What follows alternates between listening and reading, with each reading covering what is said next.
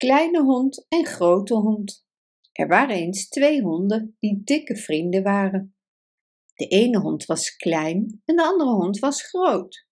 En ze werden hun hele leven kleine hond en grote hond genoemd en hadden geen andere namen. Kleine hond blafte tegen alles wat hij zag. Hij blafte naar de kat en haar kittens. Hij blafte tegen de koe en hij blafte tegen het kalf. Hij blafte tegen zijn eigen schaduw. En hij blafte zelfs naar de maan aan de hemel met een woe woe geluid.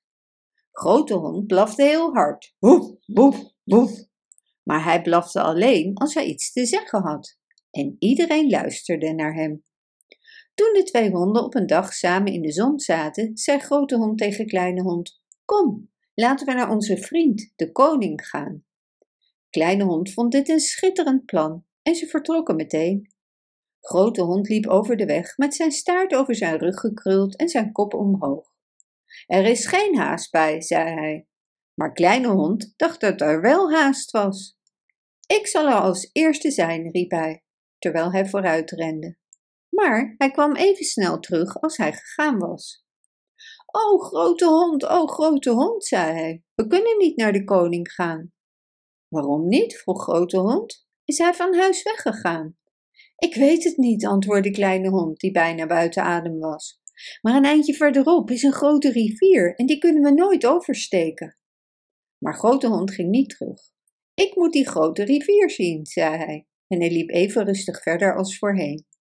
Kleine hond volgde hem, en toen ze bij de rivier kwamen, sprong grote hond erin. Spetter plons, en hij begon te zwemmen. Wacht, wacht, riep kleine hond. Maar grote hond antwoordde alleen: Wees niet bang. Dus kleine hond sprong ook in het water, want hij wilde niet achterblijven. Spetter plons klonk het. Hij was vreselijk bang, maar hij peddelde zichzelf voort met zijn vier poten, net zoals hij grote hond zag doen. En toen hij veilig de rivier was overgestoken, die niet half zo breed was als hij had gedacht, blafte hij ernaar alsof hij helemaal nooit bang was geweest.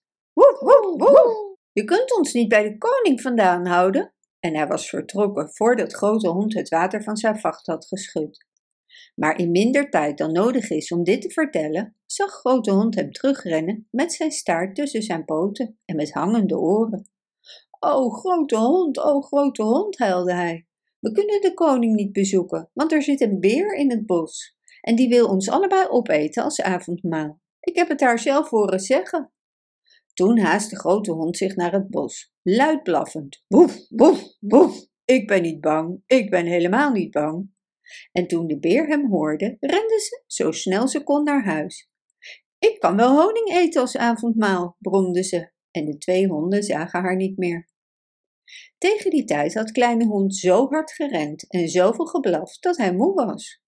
Ik wil niet meer naar de koning gaan, zei hij, en hij ging op de weg liggen en legde zijn kop tussen zijn twee voorpoten. Maar grote hond zei: Ik ruik bot. En kleine hond sprong weer haastig op. Snuif, snuif, waar zou het kunnen zijn? De twee honden hielden hun neus dicht bij de grond en volgden de geur tot ze bij de bocht van de weg kwamen. En daar zat een houthakker zijn avondmaal van brood en lamskoteletten te eten bij zijn vuur. Kleine hond wilde naar hem toe rennen om iets te eten te vragen, maar grote hond wilde niet met hem meegaan. Het is beleefder om te wachten, zei hij, en hij ging aan de andere kant van de weg zitten. Kleine hond ging naast hem zitten en ze wachtten en wachtten. Maar uiteindelijk at de man al zijn carbonades op en gooide de botten naar de honden. En dat was precies waar grote hond op had gehoopt. Oh, wat smaakte ze lekker! Waar zullen wij vannacht slapen? vroeg kleine hond toen hij zijn deel had opgegeten. Oh, wees maar niet bang, antwoordde grote hond. We zullen wel een plek vinden. Toen ze op weg waren, kwamen ze al snel bij een huis in het bos. De deur stond open en grote hond stak zijn kop naar binnen om te kijken of er iemand thuis was. Er woonde niemand behalve een boerenzwaluw, dus gingen de honden naar binnen en gingen liggen om uit te rusten op wat hooi in de hoek. We moeten morgen wel vroeg vertrekken, zei Grote Hond. Maar toen ze de volgende ochtend wakker werden, zat de deur stevig vast, want de wind was s'nachts langs gewaaid en had de deur op zijn plaats gesmeten. Toen Grote Hond dit zag, was hij in grote nood. O, kleine hond, huilde hij. Ik vrees dat we nooit naar de koning kunnen gaan, want de deur is gesloten en er is niemand die hem kan openen. Maar we kunnen wel door het gat onder de deur, antwoordde Kleine Hond. En toen Grote Hond keek, was er inderdaad een gat onderaan de deur, waar een plank was weggerold. Het gat was net groot genoeg voor een kleine hond om door te kruipen. Kleine hond stak zijn neus erdoor en zijn kop. En toen kronkel, kronkel en hij was buiten en blafte vrolijk. Kom, grote hond, riep hij. Maar grote hond kon niet komen. Hij kon zijn kop niet eens door het gat krijgen. Je moet alleen verder gaan, zei hij tegen kleine hond. En als je in het paleis van de koning bent gekomen en hem over mij hebt verteld, zal hij misschien hulp sturen. Maar kleine hond wachtte niet tot hij bij het paleis van de koning was om daar hulp te vragen. Woef, woef, luister naar me, blafte hij, terwijl hij de weg afrende. Grote hond, mijn vriend zit opgesloten in een huis in het bos en kan de koning niet bezoeken. Woef, woef. Eerst hoorde alleen de vogels hem, maar toen zag hij een houthakker met een bel op zijn schouder. Woef, woef, woef, luister naar me, blafte kleine hond. Grote hond, mijn vriend, zit opgesloten in een huis in het bos en kan niet naar de koning gaan. Woef, woef, woef. Maar de houthakker verstond geen woord van wat hij zei. Hij floot, wat betekende: Kom hondje, volg mij. Maar kleine hond had geen tijd om te spelen. Hij haastte zich zo snel als hij kon en na verloop van tijd ontmoette hij de vrouw van de houthakker die naar de stad ging met een mand eieren aan haar arm. Woef, woef, woef, luister naar me. Grote hond, mijn vriend, zit opgesloten in een huis in het bos en kan niet naar de koning gaan, blafte de kleine hond. Maar de vrouw van de houthakker verstond geen woord van wat hij zei. Jij luidruchtig hondje, riep ze, je hebt me zo laten schrikken dat het een wonder is dat niet alle eieren in mijn mand gebroken zijn. En ze schudde met haar rokken om van hem af te komen. Niemand zal naar me luisteren, dacht kleine hond, terwijl hij verder rende. Maar net op dat moment zag hij een kleine jongen met een bos stokken op zijn rug.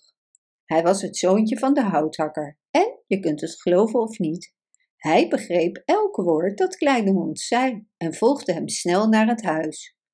Toen ze dichterbij kwamen, hoorden ze grote hond om hulp roepen. Woef, woef, woef, kom en laat me eruit, kom, laat me eruit. Woef, woef, woef, we komen eraan, antwoordde kleine hond. We komen eraan, zei het zoontje van de houthakker. En de volgende minuut was grote hond vrij. Het paleis van de koning was niet ver van het bos en de twee honden waren spoedig aan het einde van hun reis. De koning was zo blij hen te zien dat hij hen een groot feestmaal gaf. Hij nodigde ook de zoon van de houthakker uit, omdat hij hun vriend was. En na het feestmaal werden grote hond en kleine hond in de koets van de koning naar huis gereden. En de rest van hun leven waren ze nog betere vrienden dan voordat ze samen op reis gingen. Bedankt voor het luisteren.